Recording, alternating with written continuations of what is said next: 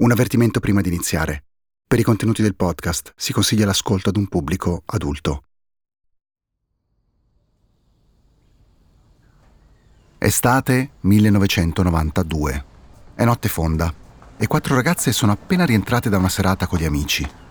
Arrivate sul pianerottolo, Sabrina, una di loro, tira fuori le chiavi dalla tasca, le infila nella toppa e dà un paio di mandate. Sono a casa, finalmente. Giovanna entra subito dopo Sabrina, posa la borsa sul mobile all'ingresso, accende la luce e dà una veloce occhiata in giro. È tutto tranquillo. Non vedono l'ora di buttarsi a letto. Le quattro amiche si scambiano uno sguardo di stupore, misto a spavento. Sono le tre del mattino, chi potrà mai essere? Il telefono continua a squillare. Sabrina attraversa il corridoio a passo spedito, arriva in cucina e allunga il braccio verso l'apparecchio che ha appoggiato sul mobile. Guarda le amiche, poi il telefono e alla fine alza la cornetta. Pronto? dice la ragazza. Dall'altra parte però nessuna risposta. Chi parla? chiede Sabrina. Dalla cornetta a questo punto arriva un respiro profondo, lungo, intenso.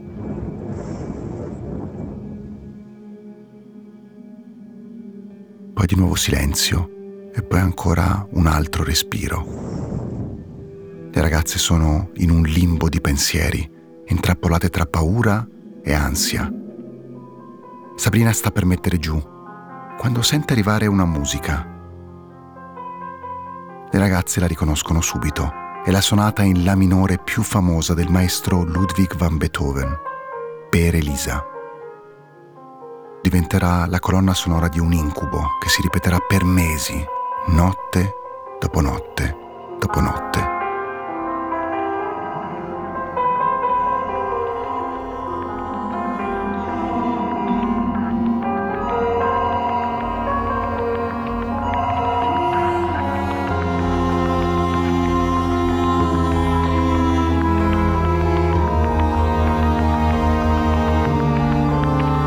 Sono Pablo Trincia. State ascoltando Dove nessuno guarda, il caso Elisa Claps, un podcast originale di Sky Italia e Sky TG24, realizzato da Cora Media.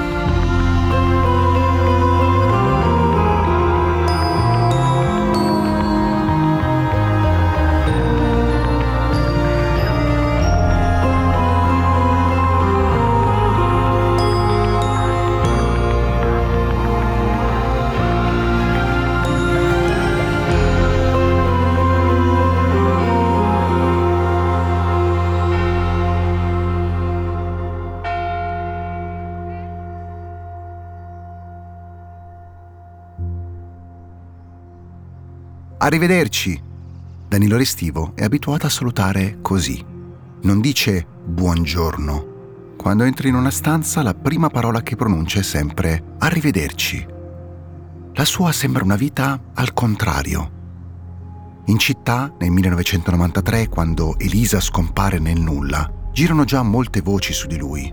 È un tipo un po' strano, trasandato, solitario, inquietante, uno che a volte per strada ride da solo, in più, il fatto che abbia dato alcune versioni contrastanti sul giorno della scomparsa di Elisa non lo aiuta, come anche la sua spiegazione della caduta dalle scale mobili, per la quale si è procurato una piccola ferita alla mano e null'altro. È un racconto abbastanza anomalo per gli investigatori, ma non ancora abbastanza per incriminare Restivo. Essere un bugiardo, d'altra parte, non vuol dire per forza essere implicati in un omicidio.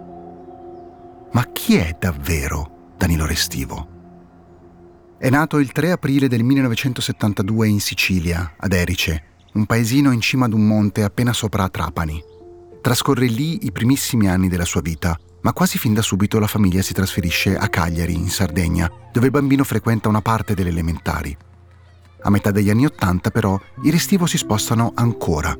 Il padre Maurizio ha ottenuto il prestigioso ruolo di direttore della Biblioteca Nazionale a Potenza e ci si trasferisce assieme alla moglie Maria Rosa, a Danilo e a sua sorella minore, Anna. Una famiglia di persone colte, una casa piena di libri. Maurizio, un uomo dai capelli bianchi e dallo sguardo accigliato, è uno storico e un ricercatore. Ce ne parla il giornalista Fabio Sanvitale. La famiglia Restivo ha una qualche importanza, diciamo, per una piccola città come Potenza. Il padre di Danilo Restivo è il direttore della Biblioteca Nazionale, quindi per una piccola città come Potenza è un ruolo importante, è un ruolo di spicco. Ha anche una passione per la pittura, la moglie è insegnante e loro sostanzialmente hanno questi due figli, ma quello che crea particolari problemi è Danilo. Danilo infatti è un bambino un po' difficile. Una delle primissime testimonianze riguardo alla sua infanzia è quella di Maria, una ex compagna di quinta elementare. Racconterà agli inquirenti che Danilo chiedeva in continuazione di andare in bagno, richieste che un giorno avevano incuriosito la maestra, tanto da mandare qualcuno a vedere cosa facesse davvero. I bagni della scuola a quei tempi erano comunicanti tra di loro. Bambini e bambine erano divisi soltanto da piccoli muretti che non arrivavano al soffitto. È così che il piccolo Danilo era stato scoperto mentre, in punta di piedi sul vaso, aspettava qualche compagna da spiare. Le maestre avevano anche trovato un quaderno su cui annotava i nomi di tutte le bambine che riusciva a scrutare di nascosto. Accanto ai nomi c'erano dei commenti. Gli piacevano tutte e tutte avrebbero dovuto fidanzarsi con lui. Beh, era un ragazzino verso cui cercavamo di stare un po' attenti, perché c'era stata una sorta di, chiamiamolo attenzionamento da parte dei nostri genitori nei confronti di Danilo, nel senso giocate tutti quanti insieme, però mai da soli con Danilo, senza mai darci grandi spiegazioni. Durante la registrazione di questo podcast ho passato più di un mese a Potenza e ogni volta che facevo il nome di Danilo Restivo, ognuno aveva qualche aneddoto su di lui. Un giorno però mi ha cercato una donna che fino ad oggi non aveva mai raccontato la sua storia. Si chiama Sonia, ha 50 anni e due figli ed è probabilmente la prima persona alla quale Restivo ha rivelato la sua vera natura. Siamo nel 1986 sette anni prima della scomparsa di Elisa Claps. Sonia ha 12 anni e abita nel quartiere attorno al seminario di Potenza, lo stesso in cui vivono i Restivo. Spesso infatti le capita di incrociare Danilo, che ha 14 anni, due più di lei. Tu comunque ci giocavi? Se capitava di stare insieme, ma era difficile perché comunque era un bambino che si manteneva molto in isolamento. Lì in quella zona c'era un campetto dove giocavamo con il pallone, con il gesso per terra, l'elastico, cioè a quell'epoca questi erano i giochi. Era difficile che lui si inserisse in questi giochi, era sempre un'anima solitaria. È come se avesse paura del gruppo, ma quando vede qualcuno da solo quella paura scompare. Se io da scuola dovevo rientrare a casa di mia nonna, era lo stesso tragitto di Danilo. E c'erano stati due o tre episodi in cui lui ha tentato di fermarmi dicendomi che voleva rivelarmi un segreto. Voleva che io andassi con lui da sola a vedere un posto segreto. La prima volta dissi di no, andai avanti senza farci caso. La seconda volta risposi a Danilo che magari poi ci pensavamo. Quando me lo ripropose eh, un'altra volta, ci fu una curiosità da parte mia di capire di che posto parlasse. Danilo le spiega che il posto è vicino a casa sua, nel cortile del Seminario Maggiore di Potenza, accanto alla Biblioteca Nazionale di cui il padre Maurizio è direttore. Insomma, un luogo poco accessibile per i bambini. Era difficile da poterci entrare e giocare in maniera semplice e dissi a Danilo che se proprio voleva avrei portato con me mio cugino. E questo perché Sonia vuole fidarsi di Danilo, anche se non se la sente fino in fondo. E quindi decide di portarsi il cuginetto, che ha 11 anni. Danilo accetta il compromesso e dà appuntamento ai due il giorno dopo, davanti al cancello del seminario. Danilo arrivò e cominciò a dirci che però per poterci condurre in questo posto segreto dovevamo essere bendati e legati. E infatti si è organizzato molto bene, non lasciando nulla al caso. Lui aveva in tasca le due bende e le due cordicelle per legarci i polsi. Ai due ragazzini sembra un gioco, tanto che Sonia si offre di bendare lei stessa il cuginetto, ma vuole comunque tenere la situazione sotto controllo. E quando Danilo le si avvicina per metterle la benda, trova un modo per ingannarlo. E arricciai gli occhi in maniera tale che io potessi vedere a terra. e seguire quello che era il percorso per raggiungere questo posto segreto. E poi lui ci legò i polsi dietro la schiena. Danilo guida la fila, Sonia e suo cugino lo seguono, costeggiando il lungo muro che divide il seminario dalla strada. Lì, poco distante, tra i grossi alberi che nascondono l'edificio, c'è uno di quei vecchi container usato come deposito per gli attrezzi. Lui aprì il container e ci fece salire perché c'erano due gradini. Una volta dentro, Sonia, da sotto la benda, si accorge di essere entrata in una specie di set. Danilo ha già preparato. C'erano due sedie praticamente disposte une accanto all'altro proprio in corrispondenza della porta. E classiche sedie, quelle vecchie perché le ricordo, di legno con la paglia. E ci fece sedere lì. E poi silenzio. Tant'è che io davo le ginocchiate a mio cugino, alzando la testa, ribaltando la testa all'indietro perché dovevo cercare di vedere cosa facesse Danilo in quel momento. E ho notato che avanti a me c'erano dei pensili e vicino a questi mobili c'era Danilo che stava cominciando a muoversi come se stesse facendo qualcosa. Al che io cominciai a dire, beh Danilo, ma adesso ci svendi? Ci sleghi? Sì, sì, sì, un attimo, un attimo, adesso lo faccio, un attimo, un attimo, che devo finire di preparare la sorpresa. Dai mobili inferiori aveva preso un paio di guanti, quelli gialli, quelli che si usano per lavare i piatti. E quindi io dicevo, Danilo, ma che stai facendo? Perché non ti sbrighi? Sì, sì, un attimo, quasi fatto. A quel punto però Sonia vede un bagliore. Un raggio di luce dalla finestra del container fa scintillare un oggetto metallico. In quel momento prese un coltello e ad un tratto io non vidi più Danilo.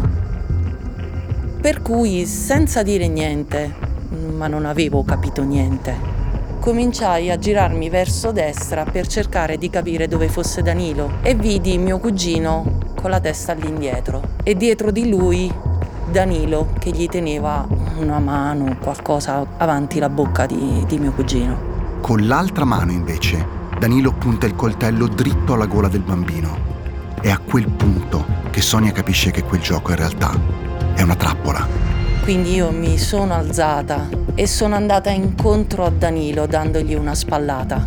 Lui in quel momento si è letteralmente fiondato verso la porta del container, ha aperto la porta, ha richiuso la porta e è scappato via e io ho cominciato a urlare Danilo aprici, Danilo aprici, Danilo aiuto, aiuto, gridavo fino a quando secondi, non so quantificarli, Danilo ha cominciato a urlare tornando indietro perché la voce si faceva più vicina dicendo un attimo, un attimo, sto arrivando, sono arrivato, sono arrivato, adesso vi apro, adesso vi apro. Ci apre la porta mi toglie la benda, mi comincia a slegare e io sbendo mio cugino, slego mio cugino e vedo che aveva una puntina di sangue alla gola. Mio cugino non emanava rumore, niente, non diceva niente, non urlava, non parlava, non diceva nulla. Danilo, spaventatissimo, ci disse aspettate, aspettate, vado su a casa che vado a prendere un po' di ovatta e acqua ossigenata. È come se si fosse improvvisamente risvegliato da un'allucinazione. Sonia nel frattempo resta lucida e non appena Danilo ritorna al container con ovatte disinfettante, gli ristrappa di mano e inizia a tamponare la ferita del cugino. E il momento in cui ho fatto questo gesto ha cominciato a uscire tanto sangue. Quindi io acchiappo mio cugino per mano e gli dico di correre, di correre fortissimo verso casa di nonna. E mentre lo facevamo, lui ci rincorreva dicendo no, no, aspettate, aspettate, aspettate, non ditelo a nessuno, aspettate, aspettate ma loro non si fermano e continuano a correre verso l'uscita del seminario. Dicevamo aiuto, aiuto, si è fatto male, si è fatto male, insomma buttavamo lì le parole perché lì forse era cominciato il vero terrore, la vera paura. Quando arrivano a casa i due cercano di spiegare ai genitori cosa è successo, ma continuano a balbettare per lo spavento. Gli adulti però notano subito che la ferita al collo del ragazzino non smette di sanguinare. Mia madre, mia zia, prendono mio cugino di corsa e vanno in ospedale. Come stavi tu? Io avevo paura che al rientro dall'ospedale di mia madre, dei miei zii, io potessi prendere due sberle forti perché c'era sempre stato il monito non rimanete soli con Danilo. Sonia, a distanza di ormai quasi 40 anni, ha pensato a lungo alla dinamica di quello che è successo. Nella mia testa la risposta è stata dovevo eliminare mio cugino per poi avere finalmente quello che era la sua visione iniziale di tutto il suo schema, me. Non so se era una questione sessuale, un'attrazione fisica, non so se fosse innamorato di me, non so se fossi antipatica e quindi era una forma di ostilità, non ne ho idea. Arrivati in ospedale, i sanitari che soccorrono il bambino capiscono subito che quel taglio non può essere frutto di un incidente chiedono già normalmente come ci si sia fatti male, figuriamoci con un bambino di 11 anni con un taglio alla gola. Come era stato ferito tuo cugino? Con la punta del coltello. E che danno aveva fatto? Bastavano pochi millimetri e mio cugino rischiava la vita. Per una ventina di giorni ha dovuto nutrirsi solo bevendo, perché era a ridosso della trachea. Gli zii di Sonia fanno il nome di Danilo. Come da prassi, scatta la denuncia d'ufficio. Pochi giorni dopo, però, qualcuno bussa alla loro porta. È Maurizio Restivo. È disperato, vuole salvare il figlio, è disposto a tutto. Chiedendo, implorando, piangendo di ritirare la denuncia, formalizzando anche questa richiesta con una sorta di compenso economico. Per il ritiro della denuncia, Maurizio Restivo offre un milione di lire, l'equivalente di 1200 euro. Ma soprattutto chiedendo una comprensione da genitori, dicendo loro che questa denuncia avrebbe rovinato fortemente la vita di Danilo, che era un ragazzino di 13 anni, e quindi di comprendere quanto potesse essere veramente dannoso una situazione del genere da affrontare giuridicamente, socialmente per questo bambino e che sicuramente da parte della famiglia di Danilo ci sarebbe stata massima attenzione nel cercare di far curare Danilo. La famiglia del cugino di Sonia, che in quel momento è alle prese con forti difficoltà economiche, accetta, anche perché crede alle parole di una persona autorevole come il direttore della biblioteca. La famiglia sa che è un ragazzo problematico, ha scelto di coprirlo, ha scelto di non far uscire fuori queste problematiche. Il loro modo di curare Danilo è di schermarlo dalla società, di evitare che si parli di lui e di difenderlo a ogni costo. A questo punto la domanda è se stanno difendendo Danilo o se stanno difendendo loro stessi. Forse la famiglia Restivo non vuole riconoscere la gravità del gesto del figlio quattordicenne, che però, se ci pensate, ha pianificato tutto dai giorni precedenti la scusa del segreto da rivelare, le bende, le corde, le sedie, i guanti di plastica e quel coltello nascosto nel mobile. L'incidente dei cuginetti si chiude con un assegno e una stretta di mano e viene così dimenticato, almeno per il momento. Danilo nel frattempo cresce, ma la sua adolescenza è segnata anche dalla malattia Soffre di una grave disfunzione alla tiroide che gli viene asportata chirurgicamente e gli fa perdere la voce, tanto da avere bisogno di un lungo periodo di riabilitazione dal logopedista. A scuola non riesce proprio a ingranare. Si iscrive al liceo scientifico ma ha voti pessimi e viene bocciato. Passa allora all'istituto tecnico commerciale, ma anche qui non funziona. Alla fine si iscrive all'odontotecnico, questa volta un istituto a pagamento, dove finalmente riesce a conseguire il diploma. A 18 anni viene scartato la visita militare perché dimostra tratti di immaturità e fragilità. Infatti soffre di enuresi, si fa la pipì a letto. La sua inadeguatezza, la sua goffaggine sono evidenti a chiunque lo incontri. Anche nel nostro quadro Danilo stona. Tanti tra coloro che lo osservano lo indicano, si coprono la bocca mentre parlano di lui, lo sfottono, nonostante sia sporco di sangue. Più che un assassino, Sembra uno mascherato da assassino. Nessuno ha paura di lui, fa solo ridere. Nel 1993, dopo la scomparsa di Lisa Claps, nemmeno i magistrati lo prendono sul serio. Neanche quando un ispettore trova un vecchio fascicolo che parla proprio dell'aggressione al cugino di Sonia. Per il poliziotto quello è un precedente importante e lo scrive in una delle prime informative che arrivano sul tavolo in procura. Il documento porta la data del 13 settembre 1993. Sono passate solo 24 ore da quando si sono perse le tracce di Elisa. E questa informazione dovrebbe essere quantomeno approfondita, ma nessuno lo farà mai. Quando è scomparsa Elisa Claps, tu e tuo cugino siete mai stati sentiti dalla procura? Noi non siamo mai stati sentiti per nessun motivo, in nessuna situazione, in nessun momento. Cioè nessuno vi è mai venuto a chiedere Mai. di raccontare quel giorno? Mai. La versione che riportava lui era quella che riportava anche il- la famiglia, il padre, cioè di un gioco agli indiani finito male. A parlare è la dottoressa Assunta Basentini, una psicologa che da molti anni si occupa di problematiche minorili. È perito e consulente per i tribunali della Basilicata. La Basentini è uno dei pochi specialisti che all'epoca hanno incontrato Restivo ed è tra le prime persone a capire che l'episodio dei cuginetti sia in realtà un segno premonitore importante.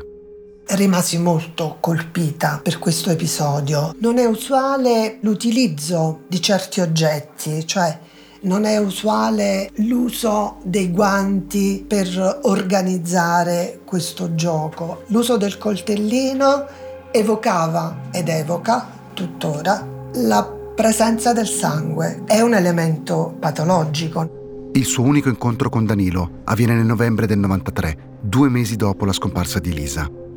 Parallelamente alla procura, infatti, il Tribunale per i minorenni, avendo la ragazza 16 anni, ha aperto un suo fascicolo d'ufficio a carico di ignoti e quindi vengono sentiti tutti gli amici e conoscenti come persone informate sui fatti. E tra loro c'è anche Danilo Restivo. Era primo pomeriggio, intorno alle 15. Restivo arrivò accompagnato dal padre. Inizialmente mh, sembrava impacciato e invece poi nel corso dell'interrogatorio dimostrava di essere assolutamente più che calmo, freddo, che è un po' diverso, pur manifestando delle particolari reazioni a livello corporeo. Ricordo che manifestava una sudorazione delle mani, che chiedeva spesso eh, di bere, però dal punto di vista invece verbale dava la sensazione di un copione assimilato, cioè quello che diceva era distante da lui, non emergeva un coinvolgimento.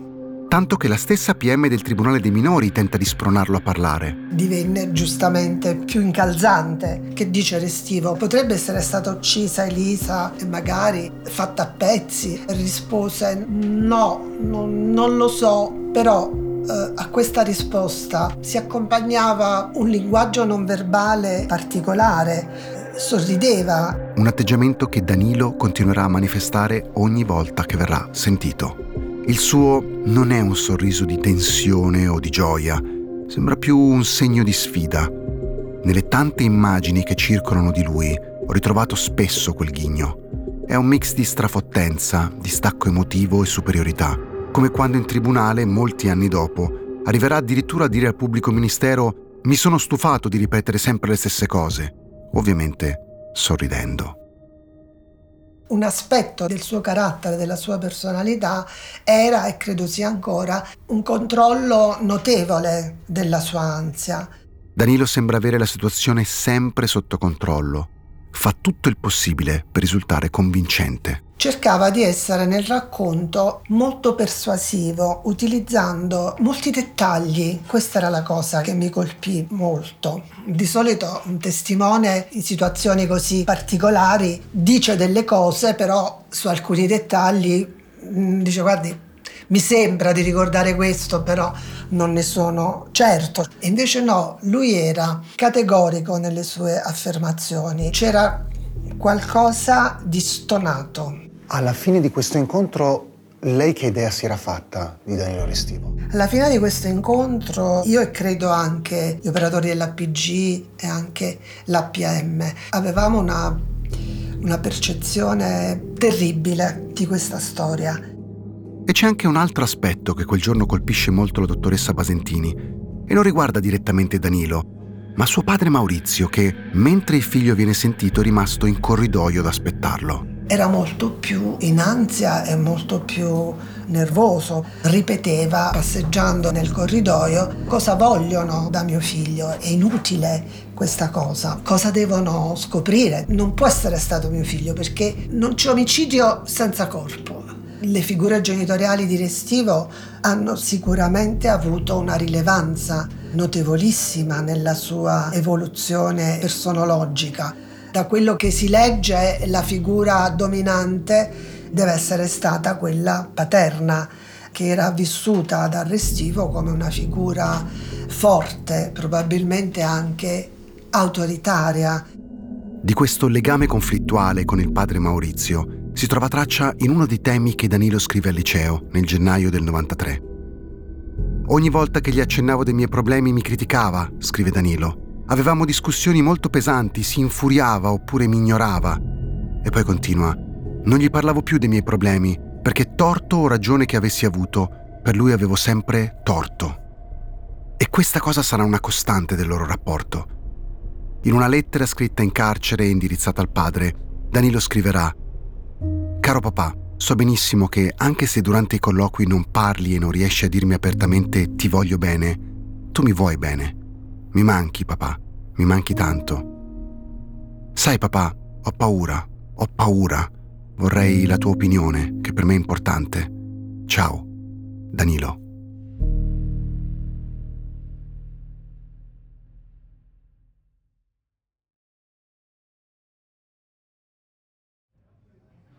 «5 ottobre 1993. Alle 21.30 su Rai 3 va in onda Chi l'ha visto. È una delle prime puntate che la trasmissione dedica al caso di Elisa Claps, scomparsa tre settimane prima. Quando inizio la diretta, come al solito, al centralino arrivano tante telefonate che segnalano avvistamenti. Naturalmente anche questa sera i nostri telefoni sono a disposizione, i nostri numeri sono... Si tratta spesso di testimonianze deboli o prive di riscontro. Ma ad un certo punto della serata, un operatore del centralino risponde a una signora che chiama da Potenza. La donna spiega di conoscere bene Danilo Restivo e svela un dettaglio della sua personalità che anni dopo sarà determinante per le indagini. Restivo, racconta la segnalatrice, avrebbe una passione sfrenata per i capelli delle ragazze, che taglia di nascosto e conserva in camera sua. Alcune ciocche addirittura le incornicia e le appende al muro. Ma in quel momento sembra l'ennesima stranezza di quel tipo un po' bizzarro, un po' buffo, quasi un altro dettaglio su cui ridere. Qualcuno a Potenza l'ha soprannominato il parrucchiere. Sì, andavo in autobus, lui era seduto dietro a me e mi ha tagliato i capelli. Tra l'altro non me ne sono neanche accorta, figurati, era talmente abile che non me ne accorsi sinceramente. Abbiamo parlato con tante ragazze che hanno avuto a che fare con questa ossessione di Danilo. All'epoca erano tutte adolescenti e tutte prendevano l'autobus per andare a scuola. L'autobus era stipato, calcola che non mi tenevo neanche attaccata con la mano per quanto eravamo tutti stipati, perché era una linea che prendevano molti ragazzi, che c'erano diverse scuole. Ognuna di loro portava i capelli in maniera diversa, chi ricci, chi lisci, chi legati con la coda, ma tutte quante avevano una cosa in comune. Io avevo i capelli lunghi e biondi, avevo i capelli che mi arrivavano fino al sedere. Questo sembra essere un elemento importante per Danilo. I capelli devono essere molto lunghi. È fondamentale per il suo rituale, che avviene sempre nella stessa maniera. Sale sull'autobus, in un attimo individua la sua preda, si mette dietro di lei e infila le mani in tasca dove abitualmente custodisce un paio di forbici. A quel punto è questione di istanti. Quanto ti aveva tagliato? Un bel po'. Avevo i capelli sulle spalle e mi mancava una ciocca, eravamo quasi al caschetto, la ciocca che mi mancava, quindi era evidente. Io me ne sono accorta in classe perché me lo hanno detto. Nessuna si accorge del gesto. Danilo è velocissimo, taglia la ciocca e scende dall'autobus. Ma a molte di loro resta impresso il suo sguardo. Quando lui è sceso, io ero rivolta verso il finestrino esterno e lui quando è sceso dalla fermata mi continuava a fissare. È quasi come se sperasse di essere notato, addirittura scoperto.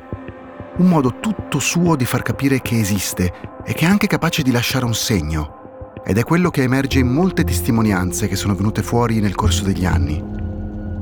Maria Pia era marzo del 1986. Mi ha tagliato i capelli, aveva il viso sudato e lo sguardo assente. Emilia, Danilo rideva compiaciuto del fatto che l'avessimo notato. Dopo questo episodio i nostri genitori preferivano accompagnarci nei nostri spostamenti per timore che ci succedesse qualcosa. Lo conoscevamo tutti perché era un ragazzo molto strano, negli atteggiamenti, poi eh, allora, sai com'è? I ragazzi prendono in giro, dicevano che lui spiava le ragazze, che lui era fissato con alcune persone. Per esempio, una volta dissero che aveva una cotta per me, una volta dissero che aveva una cotta per un'altra compagna di classe. Lui mi dava un po' l'impressione di una persona che cercasse amicizie, cioè di una persona sola, cioè di quelli che magari ti vengono vicino e ti avvicinano troppo, come non so spiegarti, sai, quelle persone che, che eviti, lo sfigato, ecco. Era di quelle persone che guardava e metteva a disagio, perché osservava per tanto tempo, fissava le persone e poi lo prendevano in giro tutti. Era abbastanza inquietante. Che cosa c'è in questa ossessione di Restivo per il taglio di capelli? Denota il raggiungimento di un piacere, una soddisfazione di tipo sessuale. Tutte le sue modalità seriali sono riconducibili ad una sessualità perversa. I capelli infatti non sembrano essere solo un trofeo da incorniciare al muro. I capelli, per Restivo, sono la massima espressione del desiderio ciò che più di ogni altra cosa lo eccita del genere femminile. La cosa che più mi faceva impressione è che come vedevo una ragazza eh, si metteva dietro e ti tartassava di domande che fai, dove vai, ti veniva anche senza parlare, ti veniva dietro e bah, ti doveva seguire. Quindi magari tu acceleravi per cercare di seminarlo ed era sempre così, era sempre super agitato, esagitato. Angela è un'altra delle tante ragazze che hanno avuto a che fare con lui. La sua storia però è diversa, perché non avviene in un autobus affollato, ma in un posto più appartato, al buio. Quel giorno eravamo andati al cinema agli spettacoli tipo delle 5 di pomeriggio e quindi cinema semideserto, perché comunque alle 5 di pomeriggio non è che uno va spesso al cinema a quell'ora. Angela è al cinema con il suo fidanzato, entrambi hanno 16 anni. Quando si siedono non fanno troppo caso a chi c'è dietro di loro. È un ragazzo vestito di jeans. È Danilo. Di tanto in tanto mi sentivo strattonare i capelli da dietro. Quindi immaginavo che la persona che mi sedeva dietro, incrociando, accavallando le gambe, acchiappasse i capelli. Quindi di punto in bianco me li portavo avanti. Tempo tre secondi ricominciava. Quindi di nuovo sti capelli dietro a strattonare. Questo è successo almeno un tre volte, a distanza di pochi minuti una volta dall'altra. Angela capisce che non può essere un caso. Quindi faccio notare al mio fidanzato seduto a fianco, dico Nico, guarda che secondo me questa persona dietro mi sta toccando i capelli, perché in continuazione sento questa cosa. A quel punto ha fatto caso anche lui, è successo di nuovo, si è alzato, si è girato e l'ha trovato col giubbino di jeans sull'addome, la mano sotto il giubbino e si masturbava, toccando i capelli. I due ragazzi si guardano, Danilo di scatto lascia i capelli, ma è tardi per far finta di nulla. Anche se la scena è avvenuta al buio, il fidanzato di Angela è sicuro di ciò che ha visto. Gli ha detto ma che cosa stai facendo? Sto porco! E quindi a quel punto l'ha cacciato Danilo non dice una parola, semplicemente si alza e si allontana da loro. La cosa che più mi ha sconvolto è che lui si è alzato, ma non se n'è andato dal cinema, si è andato a scegliere un posto dietro ad altre tre ragazzine. Questa cosa è assurda. Ma non per uno come lui. Di nuovo la dottoressa Basentini. Ha una personalità con tratti ossessivi. La personalità seriale ha questa modalità di fare e rifare le cose con questo atteggiamento di sfida che significa io sono più forte, io faccio come voglio. Quanto più è pericolosa questa azione, tanto più provoca piacere. Se ne è proprio fregato che era stato beccato continuato imperterrito perché ormai il suo intento quel giorno era questo. Doveva fare sta cosa nel cinema. E anche quel pomeriggio il parrucchiere torna a casa con il suo trofeo. Il giorno dopo, quando mi sono lavata i capelli, mi sono resa conto che c'era una ciocca più corta.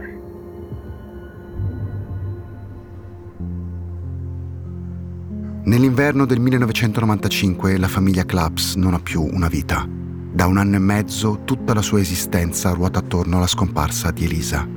Gildo, Luciano e Filomena passano le loro giornate tra avvocati, uffici della procura, redazioni giornalistiche e ovviamente anche in tribunale, dove Danilo Restivo è sotto processo per le false dichiarazioni al pubblico ministero. Beh, seguivamo ogni udienza del processo e in una delle ultime udienze mi ricordo che l'avvocato Restivo stesso e i genitori che erano sempre presenti non si presentavano e a quel punto lì non so perché cominciai a girare per il tribunale, eh, mi ricordo cambiai il piano per vedere se incrociavo qualcuno, a un certo punto arrivo davanti a un'aula e vedo Maurizio Restivo. Lui mi vide, entrò subito dentro l'aula e a quel punto là mi fiondai nell'aula e incredibilmente venni a scoprire che quel giorno Danilo Restivo era sotto processo per un altro reato nel, nello stesso giorno in cui c'era udienza per il reato di false dichiarazioni al PM. Gildo quindi si ritrova in un'aula nella quale una ragazza sta dando la sua testimonianza.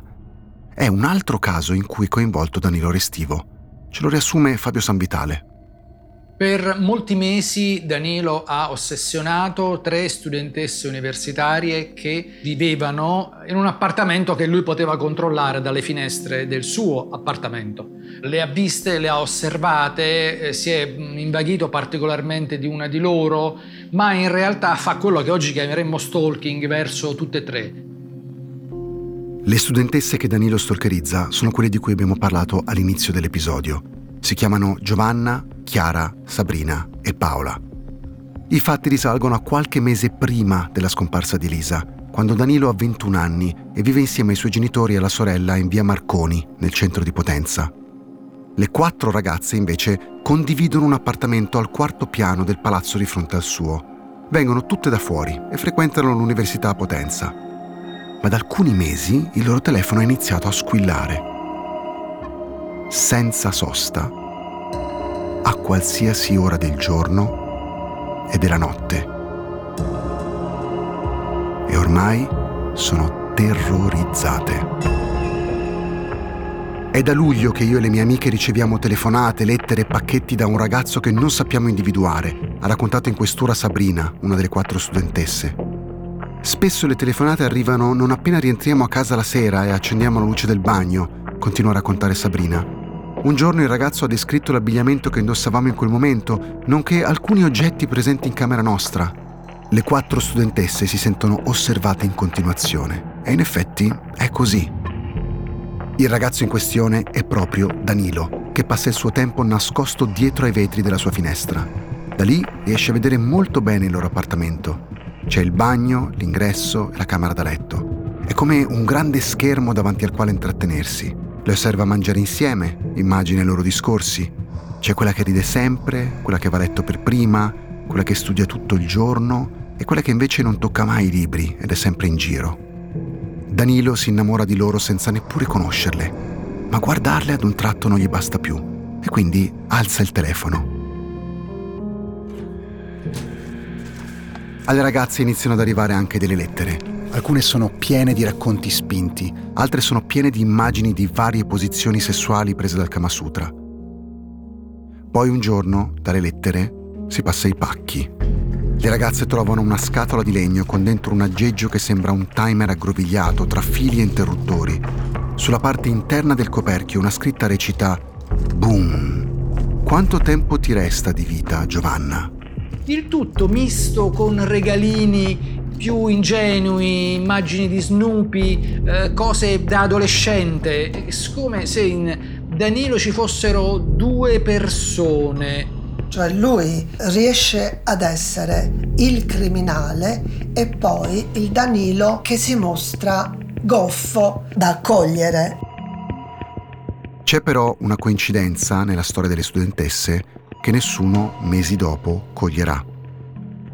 Le ragazze raccontano che quando il loro telefono squilla nel pieno della notte, Danilo dall'altra parte della cornetta fa ascoltare loro una composizione. L'avete già sentita? Per Elisa di Beethoven. È l'espressione in musica di quella che probabilmente per lui a quei tempi è già un'ossessione. Era veramente un chiodo fisso con Elisa. Era stancante, era stressante, come se fosse sempre bloccato sugli stessi argomenti. Era alla ricerca di una fidanzata, sempre. Angelica Bruzzese, la migliore amica di Lisa Claps. E a volte capitava anche che la fermava più volte durante il passeggio. Ad Elisa, però, fino al 12 settembre 93, Restivo non ha mai fatto nulla di male Nessun capello tagliato, nessuna telefonata nel cuore della notte, nessuna lettera delirante o pacchi strani. Danilo è più che altro insistente. Lo scrive lei stessa nelle pagine del suo diario, che abbiamo ritrovato all'interno dei fascicoli processuali.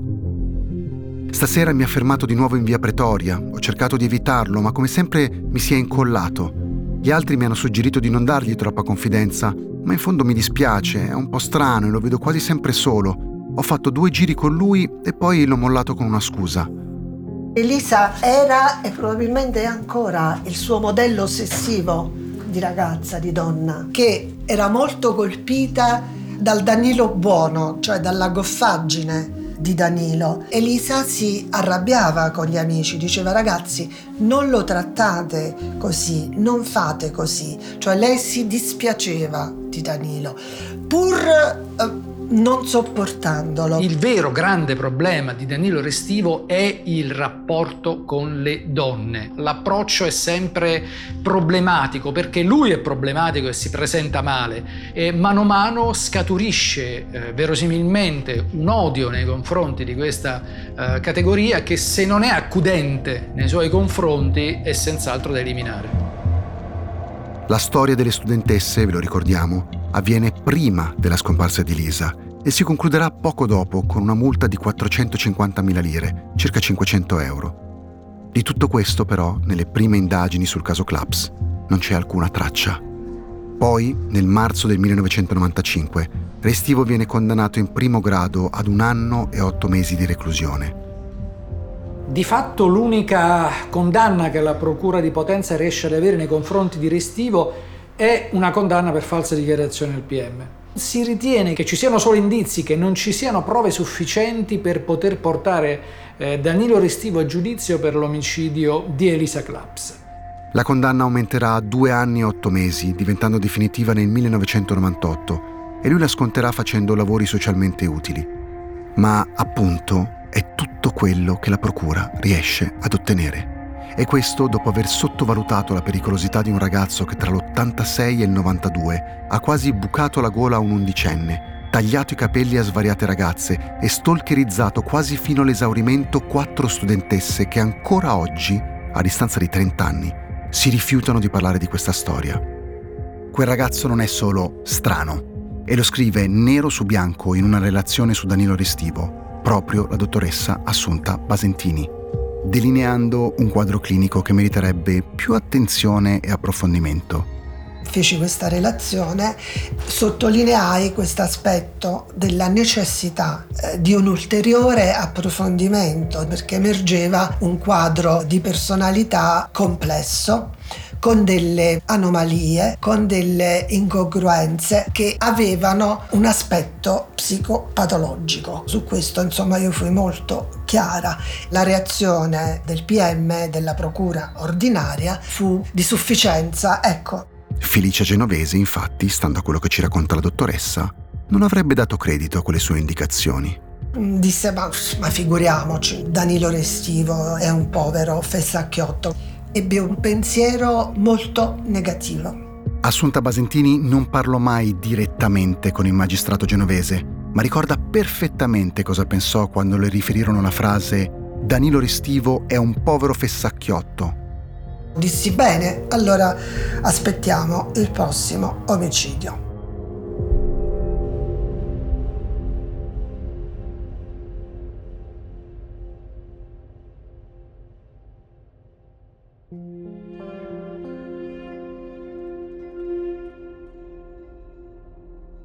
Dove nessuno guarda, il caso Elisa Claps, è un podcast originale di Sky Italia e Sky TG24 realizzato da Cora Media. Scritto da Riccardo Spagnoli, Alessia Raffanelli e Pablo Trincia, con il supporto redazionale di Eleonora Numico. La sigla, le musiche e il sound design sono di Michele Boreggi. La post-produzione è di Michele Boreggi.